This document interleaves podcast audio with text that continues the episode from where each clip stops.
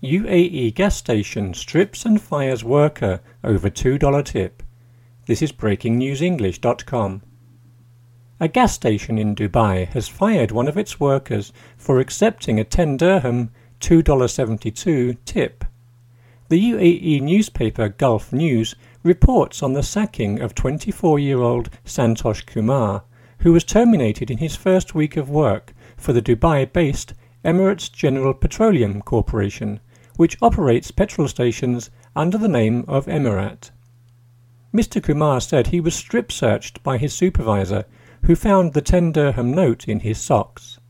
Emarat officials told Gulf News its employees are not permitted to accept tips. The corporation goes to great lengths to ensure that our staff are treated with love and care, the official said. Fuel pump attendants say strip searches are a regular feature at Emarat. Staff are even frisked on the bus back to their living quarters.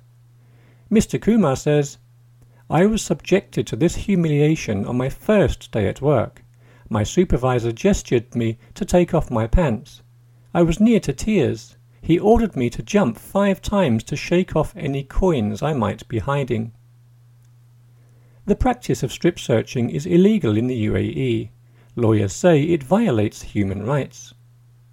Emarat attendants get a monthly salary of 1,000 dirhams, $272, for working long hours, often in temperatures over 40 degrees C.